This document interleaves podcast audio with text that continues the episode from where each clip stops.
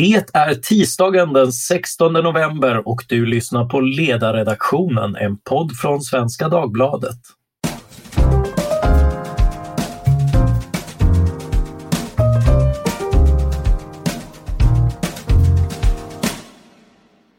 Jag heter Mattias Svensson och dagens ämne är Kapitalismen fortsätter att förbättra världen. En del av er gissar kanske av ämnet att dagens gäst heter Johan Norberg, en god vän som är aktuell med boken Det kapitalistiska manifestet. Välkommen Johan! Tack Mattias, riktigt kul att få vara med. Det är ett kärt återseende. För 20 år sedan gav du ut en bok som hette Till världskapitalismens försvar och blev själv en del av den globala ekonomi med förbindelser över nationsgränser som du försvarar. Men den här boken är ingen uppdatering utan en ny bok i ämnet världskapitalism. Hur kommer det sig att det blev en helt ny bok? Jo, det är en bra fråga. Jag kände ju ett behov av att kliva fram till världskapitalismens försvar igen därför att den mår lite sådär halvdåligt just nu. Det finns väldigt mycket motstånd, inte bara från vänster utan även från nationalistiskt högerhåll på ett sätt som vi inte har sett på länge och ny kritik mot eh, mot företagande, mot vinster, mot frihandel och, och då så måste ju någon tala till dess försvar. Många säger att Reagan Thatcher-eran är över. Och ja, om den nu är det, då är vi ju faktiskt tillbaka i 1970-talet före de marknadsliberala reformerna med alla dess, eh, all dess inflation och energikris och köer och ransonering. Eh, så då eh, känner jag att man, man måste säga någonting. Men det går inte riktigt att stiga ner i samma antikapitalistiska flod två gånger därför att motargumenten mot fria marknader förändras hela tiden. Och de ser inte riktigt ut som de gjorde för 20 år sedan eller för 40 år sedan. Så att det på något vis, det, det är därför jag kallar det här ett manifest, för att principerna är tidlösa. Kapitalismens idéer i någon mening har vi ända sedan John Locke, Adam Smith och Fredrik Bastiat, de svarade på de flesta av de, de stora eh, angrepp som kommer även idag. Men så principerna är tidlösa, men tiderna förändras. Så att ett sånt här manifest måste skrivas om med jämna mellanrum, men med dag, mot dagens motargument och mot dagens kritik mot, mot världskapitalismen. Så jag får väl skriva en ny sån här om, om 20 år med de argument som, som väcks då. Eller så får någon annan göra det, kanske någon som lyssnar på den här podden just nu om vi ska hålla oss till den här. I den förra boken var ju en av dina poänger att människor tar sig ur fattigdom och elände och det känns ju ändå som en berättelse som dog med Hans Rosling. Det kan väl inte stämma fortfarande? Man kan väl säga att Hans Rosling avgjorde den debatten på något vis. Det var ju kontroversiellt under väldigt lång tid att eh, ens hävda att, att världen blir bättre, att fler människor lyfts ur fattigdom hela tiden där marknader bryter fram och människor får, får mer frihet. Och, och sen så klev han in i debatten på sitt eh, oöverträffat pedagogiska vis, eh, förklarade att så var det faktiskt. Och nu är väl det någonting som eh, folk han acceptera tills man drog vidare till nästa område och ägnade sig åt annat. Och vi ska inte dra vidare från den diskussionen därför att det är fortfarande det mest centrala faktum om den globala utvecklingen som finns. Jag räknade lite på det där att sen jag skrev till världskapitalismens försvar så har 152 000 människor lyfts ur extrem fattigdom varje dag. 152 000 människor om dagen i 20 års tid. Det är det största och, och, snabbaste förbättringen som mänskligheten någonsin har upplevt. Och att inte ta det som utgångspunkt, eller i alla fall ta med det som en väldigt central variabel när man diskuterar världen, det är rätt oansvarigt tycker jag. För det är inte självklart att det händer, utan det händer just där människor får får frihet. Och, och, pandemin har ju nu kastat grus i det här maskineriet och förmodligen under 2020 års isolering och nedstängningar så var det förmodligen nästan 100 miljoner människor som föll tillbaka i fattigdom, åtminstone tillfälligt. Och det tycker jag bevisar den här poängen. Så fort man stänger av kapitalismen, så fort man stänger av globaliseringen och inte låter människor arbeta och handla fritt, ja, då ser vi katastrofala konsekvenser. Eh, nu får vi väl bara hoppas att man inte eh, stänger av kapitalismen och globaliseringen med vilje, nu när vi har sett hur man, vad som händer när man gör det eh, genom pandemin. Så det, de fattiga i tredje världen eh, har, har i alla fall eh, några, några av dem eh, fått det bättre eh, och totalt sett. Men, men arbetare i västvärlden hade det väl ändå bättre under efterkrigstiden då det fanns välbetalda industrijobb och en man kunde försörja sin familj. Det har väl slagits sönder av globaliseringen? Ja och nej.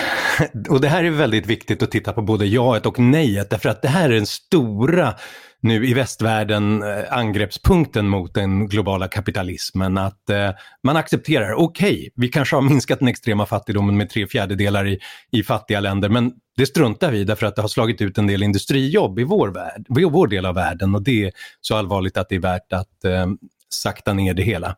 Eh, och då tycker jag ja, det är viktigt att notera att ja, industrijobb har försvunnit i västvärlden eh, under de senaste 20, 30, 40, 50 åren. Men det är inte så dramatiskt och det är inte så konstigt och vi behöver inte skylla på globaliseringen därför att det är någonting som händer i alla länder som får en ekonomisk utveckling. Det hände i, i de stora industriexportnationerna som Japan och Tyskland redan på 1970-talet. Eh, det hände i Sydkorea på 1990-talet att allt färre jobbar i, i fabriksnäringen. Och det beror inte på konkurrens eller på att Kina har slagits in på våra marknader utan på att vi tillägnar oss mer och mer utbildning och mer och mer kapital så att vi kan automatisera mycket av det arbetsintensiva rutinmässiga jobbet och därmed arbeta oss uppåt i värdekedjorna. Och få eh, arbeten som är mer inriktade på det som människan kan tillföra maskinen så att vi kan komplettera eh, automatiseringen och därmed också tjäna betydligt mer inom design, forskning, utveckling, distribution, i marknadsföring, i poddproduktion eh, eller för den delen andra sektorer, utbildning, vård, allt sånt som vi får råd med när vi får ökad köpkraft när de tidigare industrivarorna blir billigare. Och det här, det är någonting bra. Det betyder att vi får, i genomsnitt vi får bättre jobb som är bättre betalda. Och jag vet att det inte känns så därför att vi har alla de här nostalgiska berättelserna om hur fantastiska industrijobben var under efterkrigstiden.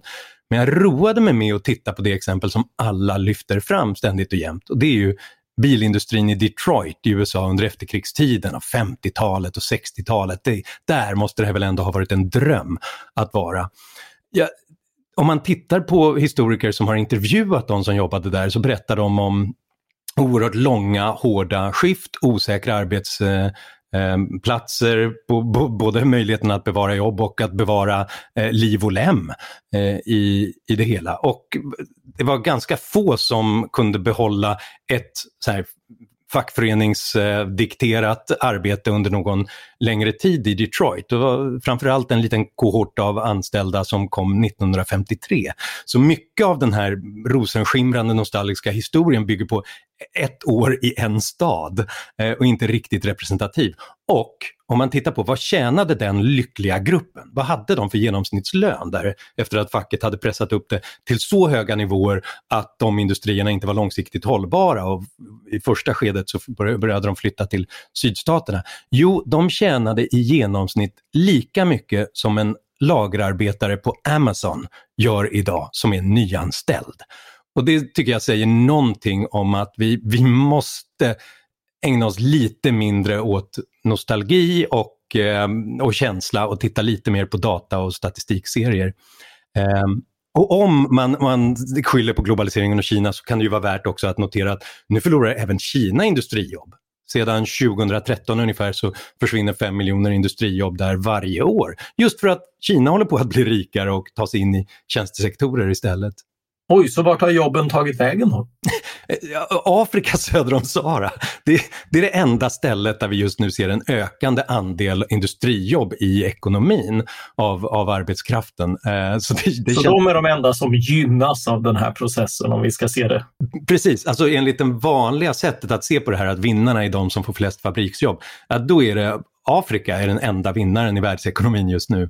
Men det beror ju på att de är i ett väldigt tidigt utvecklingsskede. De har än så länge inte det kapitalet och den utbildningen som gör att de tjänar eller har möjlighet att ta sig till något annat än väldigt arbetsintensiva rutinjobb.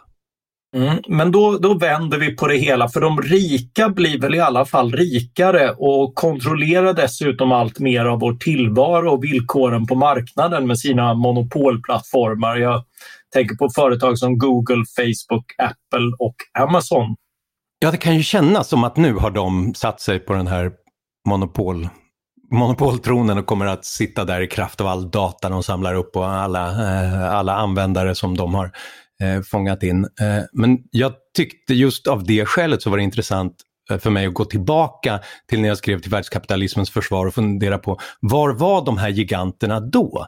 Och då visar det sig att det här är ju ganska nyskapade eh, företag, de flesta av dem som vi nu talar om, som fullkomligt orubbade monopol Eh, ehm, nystartade eller hade som i fallet ehm, eh, Facebook inte ens startats, men är långt därifrån. Eh, Apple hade funnits ett tag men hade haft några nära döden-upplevelser under den perioden. Nu, bara för att det är just de som har lyckats på marknaden just nu, tror vi att de kommer finnas där för evigt. Jag refererar i min bok till en artikel i The Guardian, deras teknikkorrespondent skriver att det största dominerande sociala nätverket, det är nu ett naturligt monopol. Därför att det är så många användare som har använt så mycket lagt så mycket information där och kommer ha sådana svårigheter med att föra över det någon annanstans. Och i takt med att allt fler kommer dit så kommer det vara omöjligt att inte vara där. Så hans slutsats var att MySpace monopol kommer bevaras för evigt. För det här var då 2005 eller något sånt där, när MySpace var det stora sociala nätverket innan Facebook fanns. Det var de som hade de här glassiga festerna på Pebble Beach med gäster som Bono och Tony Blair och visade upp sig och, och noterade, så här, adlade den lilla sökmotorn Google som nu hade fått börja annonsera via MySpace.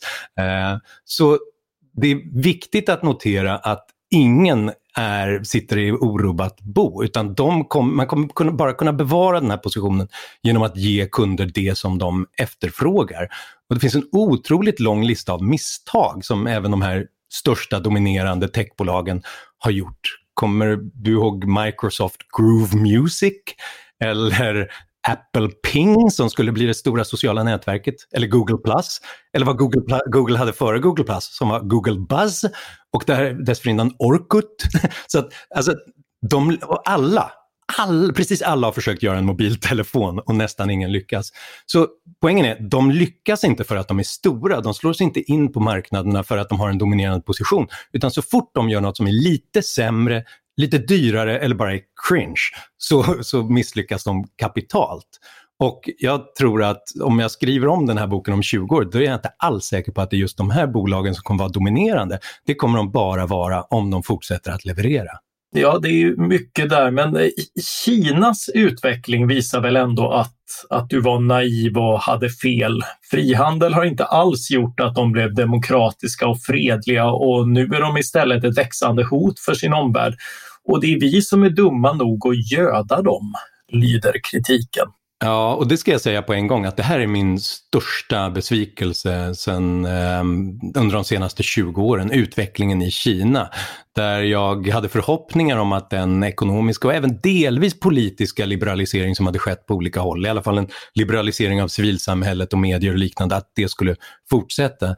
Det har det inte gjort, utan det har tvärtom varit en auktoritär motrevolution under Xi Jinpings ledning som har varit oerhört eh, brutal och eh, tror jag, otroligt skadlig, inte bara för världen utan för Kina också och, och Kinas eh, ekonomi. Men när vi ser på frågan om huruvida det var naivt att eh, på något vis öppna sig för Kina och låta dem vara med och handla och förhandla i, i olika sammanhang, så tycker jag att det är viktigt att fundera på vad, hur såg situationen ut då? Vad visste vi då? Och vilka var alternativen? Och vilka är alternativen idag? Vi vet att det finns generellt sett ett oerhört starkt samband mellan ökad, ökat välstånd, bättre utbildning och demokratisering av samhällen, i alla fall på lång sikt. Eh, och jag tror inte att det är för sent att tro att det kommer att hända i Kina. Det, vi glömmer bara att Kina är inte ett rikt land ännu, utan det, det ser bara rikt ut därför att det, de är väldigt många. Men genomsnittsinkomsten är ungefär motsvarande som den i Gabon och Dominikanska republiken.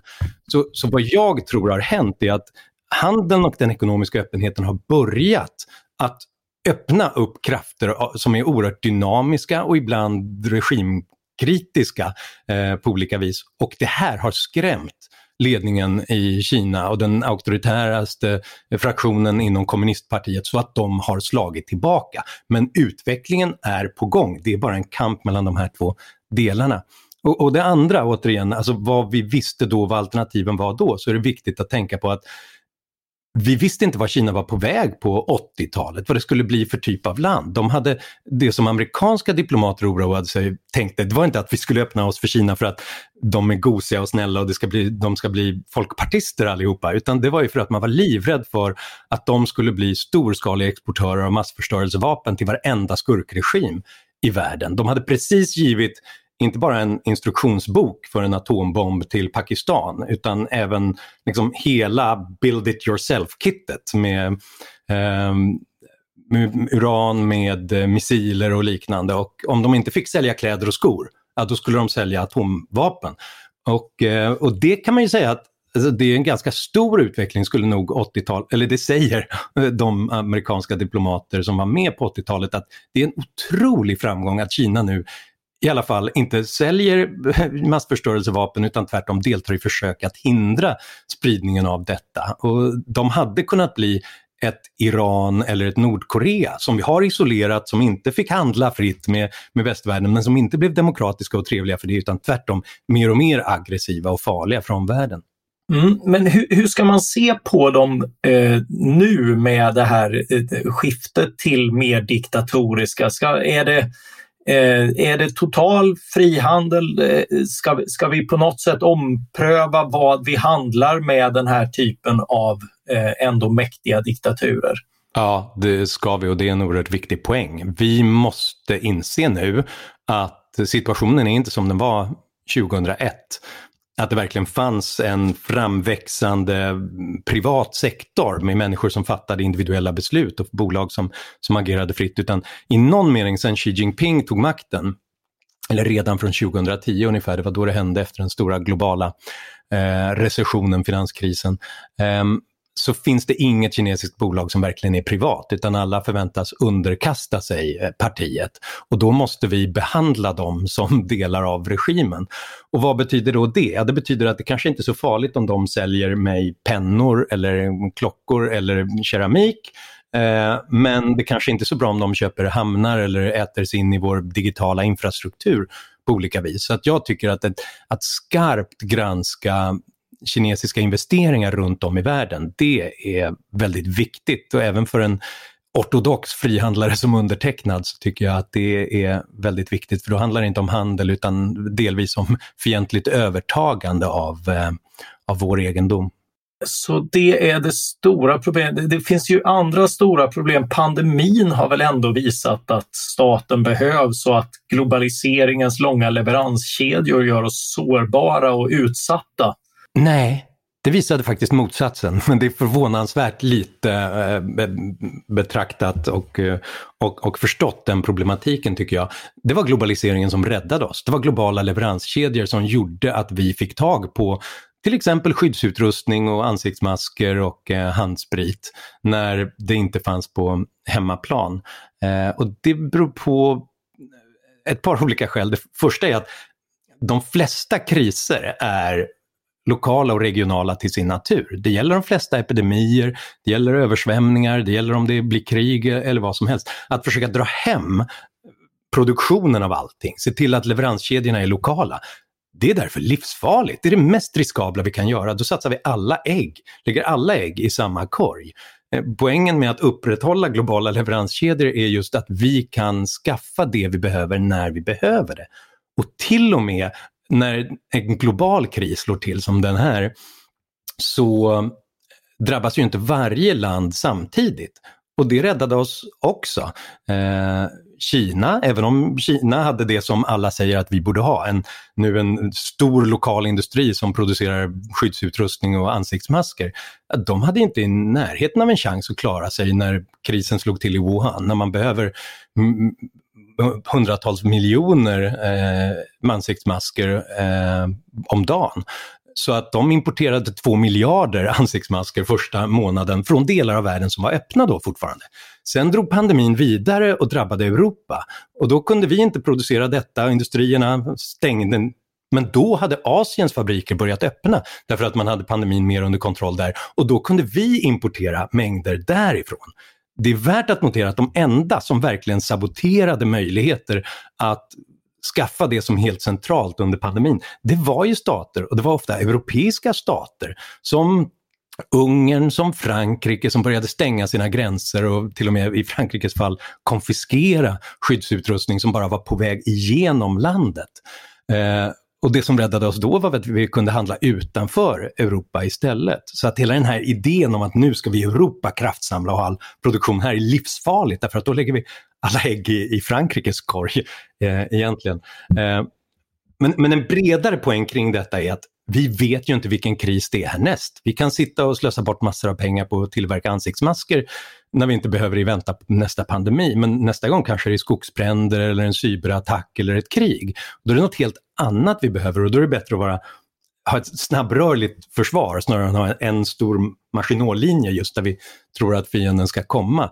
Det är många som hela tiden talade så här, med beundran om Finlands berömda beredskapslager. De hade minsann förberett sig. Men hur hade de förberett sig? Jo, men det visade sig när de öppnade de här lagren att de hade 4,5 miljoner ansiktsmasker. Problemet är bara när det är pandemi så behöver man 3 miljoner ansiktsmasker om dagen i Finland. Så öppnar de det på måndag morgon så är det slut på tisdag lunch. Det räcker inte, ingen kan vara självförsörjande med något sånt. Man kan inte bygga så stora lager att man har en beredskap för allting. Men nu, nu fyller vi så att vi klarar en hel pandemi nästa gång va? Precis, ja, men vi kämpar ju alltid det förra kriget så att om, det blir, om vi drabbas av exakt samma problem nästa år igen, då kommer vi klara av det bra. Men allt annat så kommer det bli kollaps. Mm, jo, jag tänker på när eh, 2001 hade vi översvämningar i Sverige och en tredjedel av potatisskörden rök. Det hade ju varit jobbigt att vara självförsörjande och ha lagt all potatis i en åker, tänker jag. Men det gör vi inte utan vi köper från andra då. Jag tror, jag tror Sverige har ungefär någon knapp procent av världsmarknaden för dessa små knölar. Men om vi tittar framåt då, vi vill ju kunna lösa stora problem som den globala uppvärmningen och se till att människor får det bättre i vår egen del av världen. Och då behöver vi väl en strategisk industripolitik. Ekonomen Mariana Mazzucato har på senare år skrivit väldigt medryckande, så pass medryckande att jag har tyckt att ja, men det här är ändå en kul tes och hon har säkert goda poänger. Du har väckt mig lite grann i min pra pragmatiska slummer här, men hon har skrivit att staten har varit och måste vara en drivande kraft bakom innovation. Hur ser du på det? Jag tänker så här, kommer du ihåg Quero? Den europeiska sökmotorn som skulle slå ut Google det här var ju eh, Jacques Chiracs eh. Jag, jag är förvisso ingen early adopter så jag är in, inte pålitlig att fråga i sådana frågor men svaret ja. är nej. Ja, in, ingen minns det. Men Jacques Chirac och Gerhard Schröder, Tysklands och Frankrikes ledare, presenterade det som att nu vet vi vad framtiden är. Alla kommer behöva sökmotorer, eller hur? Och ingen känner till det därför att det följer samman trots ett konsortium med 200 företag och massor av skattemedel från Tyskland, Frankrike och från EU. Eh, därför att problemet är att innovation äger inte rum genom stora planer eller föds så fullvuxet ur huvudet på presidenter och förbundskanslers och, och kommittéer utan det kommer från massiva experiment och från försök, från trial and error, massor av misslyckanden, feedback och pushback och sen så anpassar man så, så testar man någonting nytt. Och det här är det som jag tycker att Matsukato och andra missar när de tänker att om vi kunde placera en gubbe på månen så borde vi väl kunna lösa alla andra problem. Därför att de flesta problem ser inte ut som så att man ska placera någon på månen utan det är sökprocesser eh, istället. Och det, det, är lätt för Matsukato och andra att peka på några enskilda lyckade exempel på industripolitik där staten har pekat ut vad som kan funka. Men det är ett klassiskt exempel på det som Frédéric Bastiat, den franska ekonomen, talade om som, som det man ser och det man inte ser. Man ser alltid några framgångar, foto och arbetstillfällen som politiker kan peka på och säga titta vi har skapat alla de här jobben.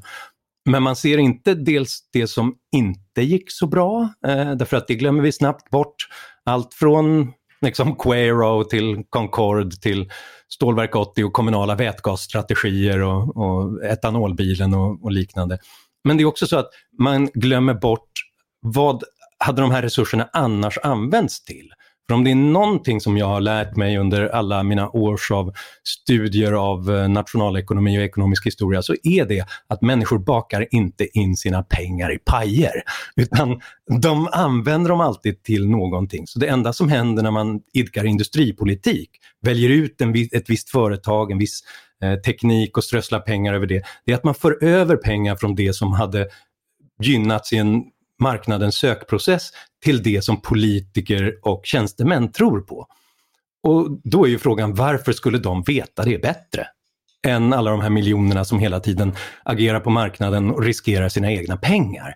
Eh, det är klart att det finns saker som inte lönar sig i det korta loppet men som skulle kunna ge stor utdelning på sikt. Men då finns det redan en tidsmaskin och den heter finansmarknader. Att man satsar på det som man tror kommer ge utfall på sikt. Så eh, alltså min grundläggande eh, marknadsliberala princip är att antingen är ett företag och en teknik konkurrenskraftig eller står i utsikt att bli konkurrenskraftigt och då behöver det inte något statligt stöd.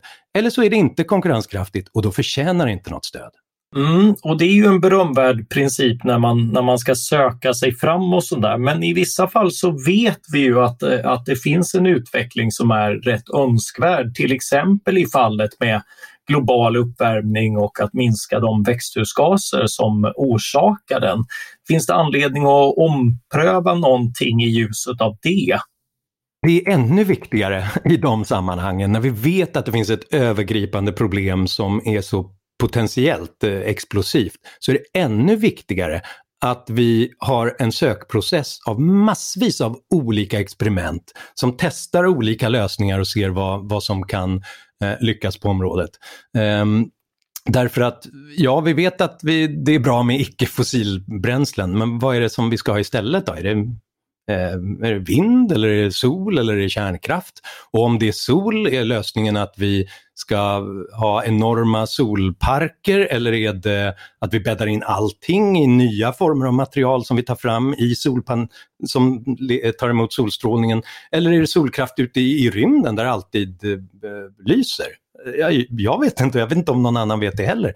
Eh, eller är det att vi ska suga tillbaka koldioxid från atmosfären och i så fall på vilket sätt ska vi göra det? det även om vi vet vart vi vill så känner vi inte till vägen dit och vi vet inte vad som kan komma ner i pris tillräckligt snabbt för att det ska funka utan det förutsätter alla de här experimenten. Jag vill minnas att jag har läst en Mattias Svensson i Svenska Dagbladet som har skrivit om den kinesiska vindkraftsutbyggnaden som är ett perfekt exempel på just industripolitik som ska lösa problemet med den globala uppvärmningen. Men vad hände då? Ja, ja du minns det bättre än jag. Men det är just det här att man följer planen. Inte nödvändigtvis att man försöker skapa en så effektiv produkt som möjligt utan de levererade inte tillräckligt mycket. Var det inte så att en tredjedel inte ens var inkopplade på elnätet?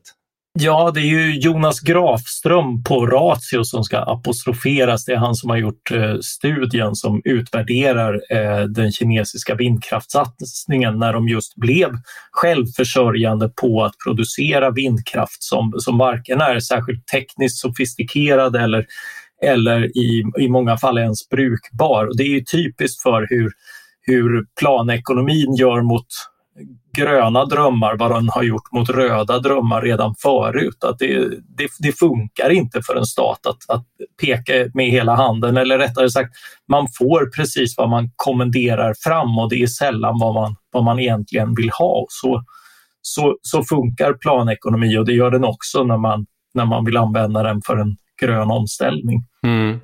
Det är intressant att eh, Mariana Mazzucato Eh, som ju då är den mest berömda förespråkaren för den nya industripolitiken. Hon är väldigt duktig att i efterhand peka ut vad som var lyckat eh, och inte. Men det är väldigt intressant därför av det skälet att titta på vad sa hon innan vi visste resultatet? Vad skulle bli den nästa månlandningen som räddade oss?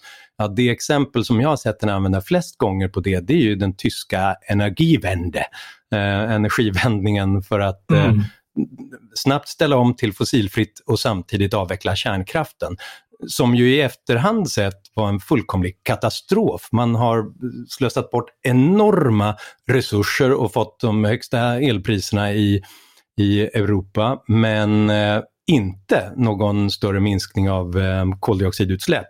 Utan tvärtom så har Sverige och England och USA och Frankrike och Italien och alla andra länder som inte hade en stor plan för det lyckats mycket bättre. Därför att där kunde man istället utnyttja dynamiken, kraften i, i mängder av olika företag och entreprenörer och innovatörer och forskare som testade olika sätt istället för en enda plan från Berlin. Det ska ju sägas, Matsukato säger i efterhand, det gick ju inte så bra men det var i alla fall briljant uttänkt. Eh, det visade sig att hon var en av rådgivarna till projektet. Så om, man, så om man bedömer industripolitiken utifrån dess intentioner, då kan jag ju redan nu säga att det kommer bli en braksuccé. Ja, jo, det är väl lite grann så, Eh, men kanske med besvikelser i efterhand. Men då kan man i alla fall förklara, eller rättare sagt strunta i det och ta nya arvoden för nya planer misstänker jag. Eh, så kapitalism och globalisering är bra på en del områden får vi ändå kanske medge, men blir inte ekonomisk frihet väldigt tom på mening och innehåll? Om vi ska fortsätta att konkurrera och bli rikare, går inte det ut över värden som gemenskap och sammanhållning? Ja, det där är ett oerhört intressant argument och det brukar ofta komma fram som det sista argumentet på något vis mot... Ja, jag har inga kvar sen. Nej, precis. Och det är också det är mitt sista kapitel i boken som handlar om detta. Därför att kritiken mot eh, fria marknader Ja, en gång i tiden var det att det skulle slösa bort resurser och planekonomin skulle vara så otroligt mycket effektivare. Sen var den ju inte det, men då, nej men det blir ändå mer eh, bättre för de fattigare. Eh, om vi har mindre kapitalism och det blev det ju inte heller. Och, ja, men då är det i alla fall bra för världens låg och medelinkomstländer och det är ju tvärtom, det var först när de öppnade upp som de fick de här snabba explosiva framstegen från 80 och 90-talet och framåt. Eh, och då finns det ju bara ett argument kvar och det är att säga okej, okay, kapitalismen kanske gör oss rikare och lyfter människor ur fattigdom snabbare än någonsin tidigare och under dess, eh, den globala kapitalismens epok, senaste 30 åren så har världshunger, barnadödlighet och analfabetism halverats och eh, det kanske är de länder som har mest av marknadsekonomi som har bäst förutsättningar att också rädda miljön och hantera den typen av problem. Vi blir rikare och vi blir friare, men blir vi lyckligare? Vad är poängen med alltihop? Ska vi bara sitta där och vara nöjda och, och, och, och lyckliga över vår, vår position i världen? Det är inte så att vi blir, och det här hörs både från vänstern och från konservativt håll nu, att vi, liberalismen gör oss inte fria utan det gör oss ensamma, det gör oss materialistiska, vi behöver något annat. Eh, och det konstiga med den här kritiken tycker jag är att Eh, till skillnad från i andra motargument så presenteras det nästan aldrig några orsakssamband här eller någon som helst dokumentation av hur eh, fria marknader skulle göra oss ensammare och mer alienerade och mer mm, giriga och liknande. Det var en intressant debatt när Timbros Caspian Rebinder invände mot eh, mot de här argumenten nyligen. Både från frikyrkohåll och socialdemokratiskt håll talades det om hur liberalismen gjorde människor eh, ensamma och därför behövs det något annat. Då visade han med eh, enkel tydlig statistik att ja, om man tittar på olika mått på hur fria länder är och hur fria marknader är, då är de friaste länderna, där uppger folk minst ensamhetskänslor, medan det inte fanns något samband med länder som uppvisade mer jämlikhet eller mer religiös tro exempelvis. Så att eh, det, det, är förbluffande eh, empirifritt det här området och då kan man ju spekulera fritt. Men den empiri vi har pekar ju faktiskt åt andra hållet. Det bästa med att ha pengar, att ha välstånd i ett samhälle, det är att man inte behöver bry sig så mycket om pengar som man annars behöver. Man behöver inte, blir inte villig att göra precis vad som helst för några extra eh, kronor. Och det är det statistiken visar om internationella studier vi har, att det är faktiskt i de mest individualistiska och marknadsekonomiska samhällena som människor uppger sig vara mest, eh, ha minst ensamhetskänslor, vara mest beredda att hjälpa andra, säger att de har flest i sin omgivning som skulle hjälpa till om de hade en svår situation och som också när de spelar olika typer av ekonomiska spel som psykologer och ekonomer älskar att hitta på för att på något vis simulera verkligheten. Det är de som också visar sig vara mest generösa, ger mest generösa bud mot omgivningen. Medan de som ser varje möte med en annan människa som ett tillfälle att bara sko sig och sälja ut de andra. De finns också, men de finns ofta eh, några ytterligare kilometer bort från marknadsplatserna. De är i samhällen som har mindre vana av marknadstransaktioner och av, eh, och av frihet. Så att, eh, och jag menar, det, det, är inte det vi ser runt omkring oss i världen. Eh, jag tror att många är inte, som är kritiska mot kapitalism är inte kritiska mot kapitalismen i sig, de bara ogillar människans girighet. De gillar inte att människor Eh, kan vara beredda att offra viktiga mänskliga värden för pengar. Men var är man mest det? Titta på Putins lakejer eller Venezuelas boligarker eller eh, den egyptiska armén eller Irans revolutionsgarde som har enorma ekonomiska resurser till sina förfoganden, är de på något vis mindre giriga än eh, Hennes och Maurits och Ikea? Jag tror inte det, det är bara det att de lever inte i en fri marknadsekonomi där deras enda sätt att bli rika är att berika andra. Utan de lever i antikapitalistiska samhällen och då gör de sig rika genom att krossa andra människor och stjäla deras resurser. Jag tänker, det, det, finns väl dels den här statistiken och, eh, och möjligheterna just när man blir eh, ekonomiskt oberoende att prioritera annat i, i livet mer som, som betyder för en allt ifrån resor till umgänge och sådär. Men det är också något med själva med själva marknadsekonomin, med, med utbytet, med, med liksom den ömsesidiga respekten eh, och, och viljan att göra något för andra för att det är så man tjänar pengar. Så fin, finns det inte också i, i det här kapitalistiska ekonomiska systemet en, eh, en anledning att förvänta sig att det här ska vara resultatet, att, att det inte bara är ett lyckligt sammanträffande. Ja, det är en extremt viktig poäng och det här var ju det starkaste argumentet för många upplysningstänkare för marknadsekonomin. Att det här, det handlade inte framförallt om att vi skulle bli rikare därför att begreppen egentligen om tillväxt och snabb teknisk innovation fanns ju inte riktigt där på plats.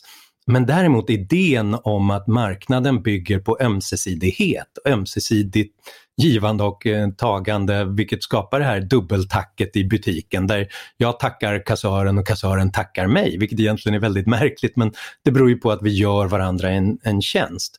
Och det är någonting som eh, ja, Adam Smith och Montesquieu och andra talade om att det skulle utveckla mer normer som inkluderar en öppenhet som gör det lätt att finna gemensamma nämnare även med främlingar och gör det vanligare för en att eh, inkorporera deras välbefinnande i eh, vad man själv ser som, som viktigt. Och det här erkände ju faktiskt marxisterna också. Eh, Friedrich Engels erkände eh, någon gång Marx parhäst, att, som, som ju skrev det där andra manifestet, det kommunistiska, eh, att ju vänligare, desto mer fördelaktigt, desto mer profit. Sådan är handelns humanitet, eh, som han noterade. Och det, det kanske fortfarande är det bästa argumentet för marknaden. Ja, eh, fast marxister vill väl ändå se det som något förljuget, att du inte gör det för, för liksom din, din själs godhet utan, utan för att det, det gynnar dig själv. Mm. Precis så, och det, det är just det Engels fortsätter med. Jag hör att du är påläst på marxisterna. Eh, att, att det här är det är inte den riktiga humaniteten. Den kommer inte från hjärtat utan det är för att de är så giriga kapitalisterna som gör att de vill ha fred, frihet, tolerans, samförstånd och slåss mot eh, reaktionen. Ja, det här är eh, närmast direkt citat från Engels. Alltså, han menade att eh, borgerskapets framträdande skapade det här. Mer av den liberala demokratin, Eh, det skapar mer av tolerans för olika sätt att leva, för etniska religiösa minoriteter, kvinnans jämställdhet och, och liknande. Men som han sa, det är inte äkta. Det är ju bara för att de, det, det, passar så bra med deras frihandel och med deras eh, eh öppenhet för ekonomiskt utbyte. Och då säger jag, ja det kanske det är. Men vem bryr sig? Om man skapar tolerans, fred och frihet världen över jämfört med vad alla andra tidigare system har skapat. Ja, om man gör det för att tjäna en hacka, då förtjänar man den hackan. Ja, vilka fina slutord. Det kan ju dessutom vara så att man internaliserar de här värderingarna när man sett värdet av dem. Tack Johan Norberg, aktuell med boken Det kapitalistiska manifestet. Tack så mycket Mattias. Tack också till alla er som har lyssnat på ledarredaktionen. Köper ni vad som sagts om kapitalismen? Vill ni prisa oss eller efterfrågar ni något annat? Maila i så fall till ledarsidan svd.se. Jag vill också passa på att tipsa om våra grannpoddar här på Svenska Dagbladet. Dagens Story redogör för ett aktuellt ämne på 15 minuter och vi har också Politiken som varje onsdag ger en inblick i allt från maktens korridorer till Torbjörn Nilssons bibliotek. Producent för det här avsnittet var Jesper Sandström. Jag heter Mattias Svensson och jag hoppas att vi snart hörs igen. Tack för den här gången.